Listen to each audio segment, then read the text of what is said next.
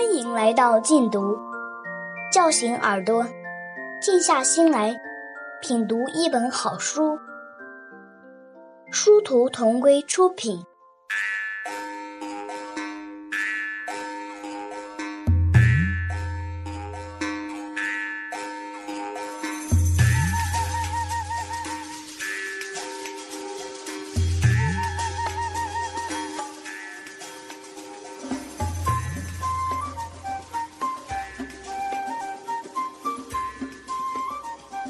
尔古纳河右岸，作者迟子建，朗读者一二。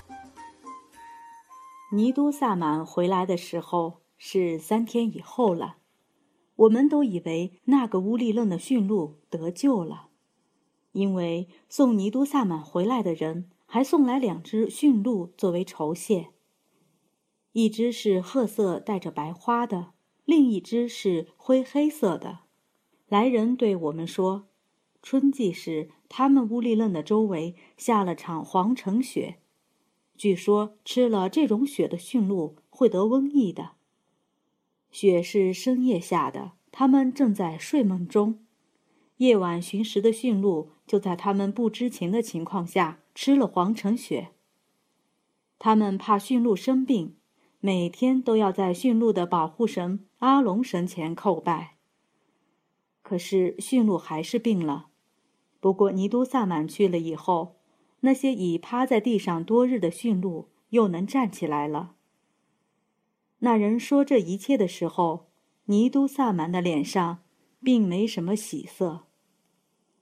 那时驯鹿还没有脱尽冬毛，所以这两只新来的。背部看上去有小块斑痕的驯鹿，并没有引起大家的警惕，因为有的驯鹿冬毛脱得很的时候也会出现斑痕。驯鹿很容易合群，新来的驯鹿第二天就随着我们的驯鹿出去觅食了。他们黄昏出去，早晨归来。他们回到营地的时候，身上似乎还有一股清爽的晨露气息。我们拢起烟，为他们驱赶蚊虻。他们有的趴在地上休息，有的则舔着盐池。是达马拉在给驯鹿喂盐的时候，发现那两头新来的驯鹿是有毛病的。它们不像别的驯鹿见了盐，就像久旱的植物见着了雨水，贪馋的吮吸。它们对盐毫无兴趣。达马拉以为它们刚来。会像人一样害羞，就把盐放在掌心，送到他们唇下。他们大约不想辜负了达马拉的好意，伸出舌头舔了舔，但舔得很勉强。舔完盐，他们还咳嗽起来。达马拉觉得这两只驯鹿有些不对头，就对林克说：“新来的驯鹿不太精神，要不让他们营，要不让他们留在营地吧。”别跟着鹿群出去了。林克跟达马拉开玩笑说：“这是两只被阉割的鹿，他们来到我们这里，发现有那么多漂亮的母鹿，可他们无能为力。快到交配期了，他们触景伤情，所以就没精打采的。”达马拉的脸红了，他对林克说：“你以为驯鹿像你一样，一天只想着那种事情？”父亲笑了，母亲也笑了，他们的笑冲淡了对驯鹿的担心。不久，我们发现大部分驯鹿脱毛脱得厉害，驯鹿身上出现大块大块的斑痕，好像被暴雨侵蚀后的路面出现的坑坑洼洼。而且，它们也不爱舔盐吃了。它们外出归来的时间推迟到正午，它们到达营地后，全都瘫倒在地上。而新来的那只白花驯鹿，有一天回到营地趴下后，再也没能站起来。跟着他的伙伴，那只灰黑色的也跟着死去了。这两只外来驯鹿的突然离去，终于让我们觉醒了。他们带来了可怕的瘟疫，我们的驯鹿要遭殃了。尼都萨满不但没有治好那个乌力楞的驯鹿的病。而且把我们这群生气勃勃的驯鹿，也带到了死亡的悬崖。尼都萨满的脸颊几乎是在一夜之间就塌陷了，他黯然无神地穿戴上神衣、神帽、神裙和神裤，为挽救驯鹿而开始了跳绳。这次跳绳我记忆深刻。尼都萨满在天刚擦黑的时候就开始跳，一直跳到月亮升起，繁星满天，他的双脚都没有停止运动。他敲着绳鼓，时而仰头大叫，时而低头呻吟。他一直跳到月亮西沉，东方泛白，这才咕咚一声倒在地上。他足足跳了七八个小时。双脚已经把西楞住的一块地踏出了个大坑，他就栽倒在那个坑里。他倒在坑里后毫无声息，不过没有多久，一阵呜哇呜哇的哭声响了起来。从尼都萨满的哭声中，我们明白，驯鹿在劫难逃了。那场瘟疫持续了近两个月。我们眼看着我们心爱的驯鹿一天天的脱毛、倒地和死亡，天渐渐凉了，林中的树叶黄了，草枯了，蘑菇出来了。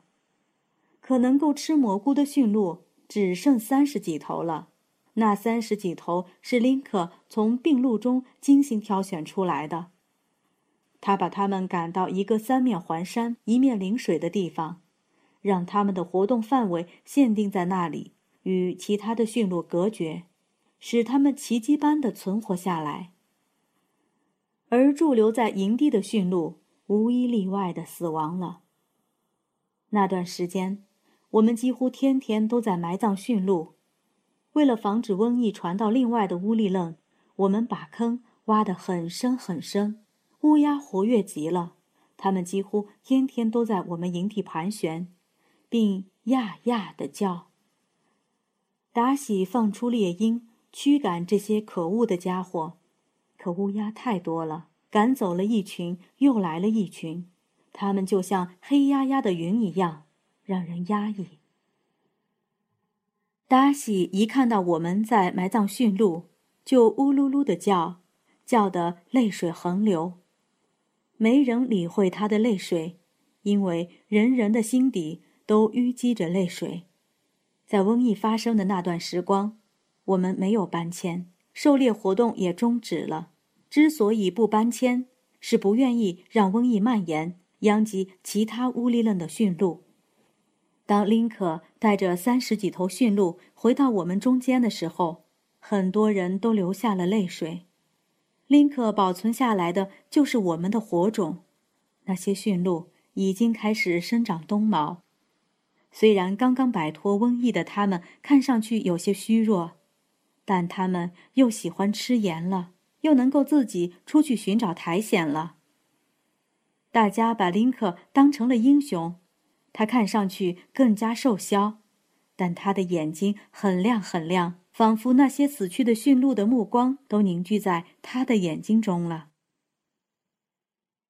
尼都萨满在这场瘟疫中彻底的苍老了。原本就不爱讲话的他，更加的沉默了。埋葬驯鹿的时候，他把死去的驯鹿颈下的铃铛都摘了下来，那些铃铛足足装了两画皮桶。他把它们放在西楞柱里，常常呆呆地看着它们。他的眼睛是无神的，而那些铃铛看上去也像一只只无神的眼睛。每当我看到此情此景，身上就有一种寒冷的感觉。除了达西之外，没有人责怪他一句。达西责备他的时候，大家都会斥责达西。有一次，达西对尼都萨满说：“你知不知道你身上的神力为什么不管用了？我告诉你吧，那是因为你身边没有女人，没有女人。”你哪有力量？尼都萨满的嘴唇哆嗦了一下，可他什么也没反驳。坐在一旁的伊万见达西如此放肆，非常生气。他对达西说：“你身边也没有女人，这么说你也缺乏力量。达西大叫着：“我当然有力量了，我有奥木烈呀！”他说：“猎鹰给了他力量。”伊万就接着数落那只猎鹰，说它是个没用的东西。他靠着别人猎获的东西生活，自己只知道张嘴吃肉，是个废物。达喜气得眼珠要冒出来了。他说：“他的奥木列是神鹰，神鹰是用于报仇的。他要养精蓄锐，不能要求他与普通的猎鹰一样。”从那天开始，达喜拒绝食物。一到吃东西的时候，他就用肩膀驮着猎鹰到伊万那里，声音嘶哑地喊着：“伊万，你看啊，我什么也没吃。”我把我省下的给了我的奥木列。伊万不搭理他，那节神卡走了出来。他一见达喜红着眼珠、翘着胡子、形同鬼魅的样子，就吓得白了脸，忍不住在胸前一遍一遍地画着十字。达喜绝食了三天，第四天猎鹰突然飞走了。哈谢对达喜说：“你白对他那么好了吧？”到底是禽兽呀！说走不就走了？达喜不急不慌的，他对哈谢说：“等着吧，我的奥木列会回来的。”傍晚的时候，猎鹰果然扑棱棱的飞了回来。它不是自己回来的，它叼回了一只山鸡，那是只雄山鸡。它身上的羽毛是深绿色的，尾巴长长的，很漂亮。他把山鸡送到达西面前。达西的眼泪立刻就流了出来。他知道，他的奥木列看他不吃东西，为他寻找食物去了。如果说先前乌力论的人都觉得，达西把报仇的希望寄托到猎鹰身上是痴心妄想的话，那么猎鹰这次的突然离去和归来，使人们相信，这真的是一只神鹰，而不再嘲笑达西。那个黄昏的达西一定是世界上最幸福的人了。他坐在火塘旁，将山鸡的毛拔掉，然后用刀子切掉头、翅膀和尾巴，连同被掏出的内脏一起用柔软的树条捆扎起来，一瘸一拐地把它挂在西楞柱外的一棵松树上，为山鸡做了封葬的仪式。以往达喜是不屑这样做的。别人吃山鸡，从不拔掉鸡头、翅膀和尾巴上的毛，而是把这三个部分连着毛切下来挂在树上。达喜很瞧不起这样做的人，说是熊和堪达罕才配享受那样的葬仪。他吃山鸡，有时连毛都不拔，掏出内脏后就放到火上囫囵个儿的烤着吃了。所以达喜吃山鸡时总是自己吃，别人不碰那肉。没有经过葬仪的肉是不洁净的。达喜为山鸡做完祭礼后，把肉烤熟了，先撕下几条肉喂猎鹰，然后自己才吃。也许是绝食了三天，对吃已经有些生疏。达喜吃的慢条斯理的，他从月亮东升一直吃到月亮西沉。吃完，他拄着拐杖，肩膀上驮着奥木列，在营地走来走去。最后，他停在伊万的西楞柱前，呜噜噜地叫着，把伊万叫了出来。伊万出来，他看见达喜正对着他笑。伊万对大家说：“那是他见过的世界上最让人胆寒的笑容。那是我们搬迁最为频繁的一个冬天，除了灰鼠之外，野兽格外少。我们在山谷中看见许多死去的狍子。”林可说：“瘟疫一定传播到了狍子身上。猎物少了，狼却不少，他们大概也找不到可吃的东西了，常常三五成群地跟在我们身后。我们和我们那仅存的三十几头驯鹿是他们梦想的食物。入夜，营地周围的狼嚎听上去格外凄厉，我们不得不让西楞柱外的篝火彻夜不息。”狼的眼睛再厉害，也惧怕火的眼睛。达喜一听到狼嚎，就会攥紧拳头，把牙齿咬得咯吱咯吱的响。他更加频繁地用那张狼皮训练猎鹰，猎鹰看上去也比以前更加机敏，充满了斗志，随时准备着为达西复仇。达西就是在这年最寒冷的时令，带着他心爱的奥穆列永别了我们。达西对待所有的狼嚎都会愤怒，而猎鹰却不是这样。他虽然也昂着头，但很沉静。哈谢说：“达西出事那天晚上的狼嚎，却让猎鹰躁动不安。他在西楞柱里飞起落下的，像是受了什么惊扰。”达西一见猎鹰这个样子，一反常态的哈哈大笑着，连连说：“报仇的时刻到了。”玛利亚和哈谢对达西怪诞的举止已经习以为常，所以并未特别理会。他们睡下了。那个晚上，达西带着猎鹰出去了，从此再也没有回来。早晨，哈谢起来没有看见达西和猎鹰。以为他去伊万那里了。自从伊万为尼多萨满而顶撞他以后，他特别爱找伊万示威。然而他不在伊万那里。哈谢又去别的西楞柱寻找，仍然不见达西的影子。看来他不在营地。想着他瘸着腿不会走远，很可能就在附近的树林中带着奥穆列寻找猎物。哈谢也不着急。驮运神马的马鲁王和驮运火种的驯鹿也逃脱了瘟疫。看见他们，我们就像在黑暗中看见了两团火光。瘟疫过后，他们觅食归来，总是一前一后走在队伍里。白色的马鲁王走在最前面，而灰色的驮火种的驯鹿断后。他们就像一个大家庭的两个家长，忠实的护卫着所剩不多的驯鹿。这天早晨回到营地的驯鹿仍是马鲁王走在最前面，然而他的嘴下多了一样东西，他叼着一只翅膀。迎着驯鹿的林克发现那只翅膀后，觉得奇怪，就把它拿到手中。他仔细的看那只翅膀，一看就心惊肉跳了。那褐色中隐藏着点点的白色，以及条条深绿色的翅膀。难道不是达西的奥穆列身上的翅膀吗？林可连忙拿着翅膀去找哈谢。哈谢一看，知道大事不好，就去尼多萨满那里，想把这事告诉给他。可是尼多萨满不在营地，哈谢和林可出去寻找，走了不远，就见尼都萨满在四棵直立的松树间搭着木杆。哈谢瘫倒在地上，他知道。尼都萨满一定是在为达西搭建墓葬。那个时候死去的人都是封葬的，选择四棵挺直相对的大树，将木杆横在树枝上，做成一个四方的平面，然后将人的尸体头朝北、脚朝南的放在上面，再覆盖上树枝。尼都萨满是从夜晚的星星中看出达西要离开我们的。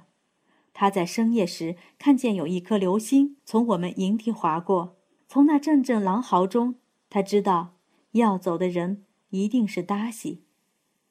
于是清晨起来，就为达西选择了封葬之地。大家顺着驯鹿的踪迹，在营地附近的白桦林中找到了达西，确切地说是找到了一片战场，许多小白桦被生生地折断了。树枝上有斑斑点点的血迹，雪地间的蒿草也被踏平了，可以想见当时的搏斗有多么的惨烈。那片战场上横着四具残缺的骸骨，两具狼的，一具人的，还有一具是猎鹰的。林可说，那两只狼中的一只一定是当年从达西手中逃脱的小狼。它长大后又生下了自己的狼崽，如今它是循着达西的气息，带着自己的孩子为他死去的老母狼来报仇的。我和伊芙琳在封葬地见到了达西，或者说是见到了一堆骨头，最大的是头盖骨，其次是一堆还附着粉红的肉的粗细不同、长短不一的骨头，像是一堆干柴。林可和伊万依据现场的情况判断，猎鹰确实帮助达喜报了仇。不过他们在与狼搏斗时也是身负重伤，不能动弹。狼死了，他们也回不来了。血腥气吸引了另外几群恶狼，他们赶来吃掉了达喜和猎鹰。他们没有吃自己的同类，但那两只死去的狼也没有逃脱被吃的命运。凌晨时，成群的乌鸦和鹰隼将他们做了丰盛的早餐。驯鹿在回归营地的途中看到一片白骨，他们从残存的猎鹰翅膀上知道达西死了。为了给主人报信。马鲁王就叼回了奥穆列的翅膀。我一想到达西和猎鹰很可能是在还有气息的时候被狼吃掉的，忍不住一个连着一个的打寒战。在我们的生活中，狼就是朝我们袭来的一股股寒流，可我们是消灭不了它们的，就像我们无法让冬天不来一样。尼多萨满把猎鹰的骨架也拾捡起来。把它同达喜葬到一起了。达喜其实是幸福的，他最终看到了他的仇敌的覆灭，而且他是和心爱的奥穆列葬到了一起。伊芙琳在达喜的那堆骨头前告诉我，达喜当年是为了保护驯鹿而成为瘸子的。夏天时，狼爱袭击落在驯鹿群后面的驯鹿仔。有一次丢了三只鹿仔，达喜出去找，他看见那三只鹿仔被一大一小两只狼围困在山崖边，发着抖。达喜没有带枪，身上只有一把猎刀，他搬起一块石头扔向老狼，正砸在他的脑袋上。老狼被激怒了，血红着脸朝达喜反扑，达喜就赤手空拳和他搏斗，在搏斗的时候。那只小狼死死地咬住达西的一条腿不放，达西最终打死了老狼，可是小狼却在他眼皮子底下溜走了，他咬断了达西的一条腿。那三只鹿仔得救了，他们跟着达西返回营地，鹿仔是走回去的，而达西则是爬着回来的，他的手里还托着一张血淋淋的狼皮。猎鹰和达西走了，猎鹰的家在天上，达西跟着他走，是不愁住的地方了。感谢收听，下期节目见。